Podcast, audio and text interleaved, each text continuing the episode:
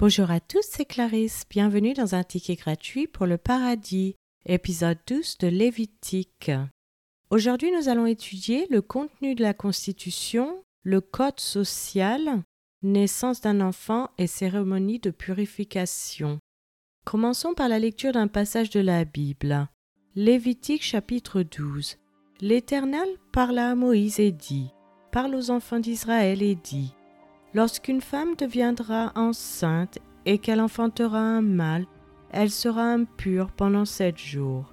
Elle sera impure comme au temps de son indisposition menstruelle. Le huitième jour, l'enfant sera circoncis.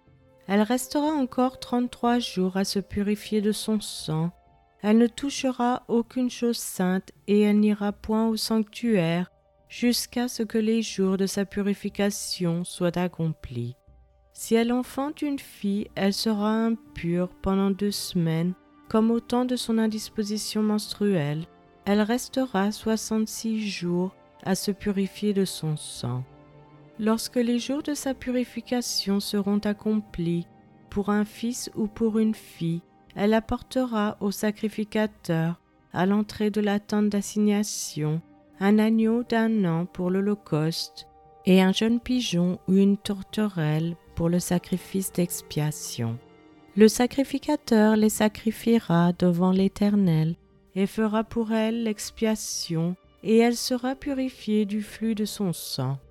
Telle est la loi pour la femme qui enfante un fils ou une fille.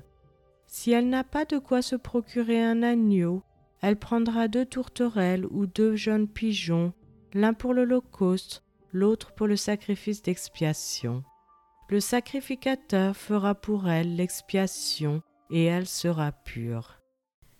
C'est maintenant la fin de cet épisode. Je vous remercie à tous d'avoir écouté.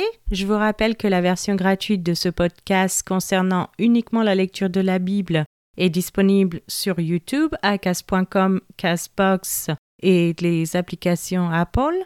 Vous pouvez aussi vous inscrire sur patreon.com, local, Spotify si vous souhaitez avoir accès à l'étude.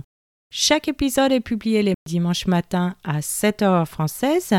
Je vous encourage à laisser un j'aime, à partager avec votre famille et vos amis. Vous pouvez me laisser un commentaire ou une question et je vous répondrai sans hésitation. Je vous souhaite une excellente journée. C'était Clarisse dans un ticket gratuit pour le paradis.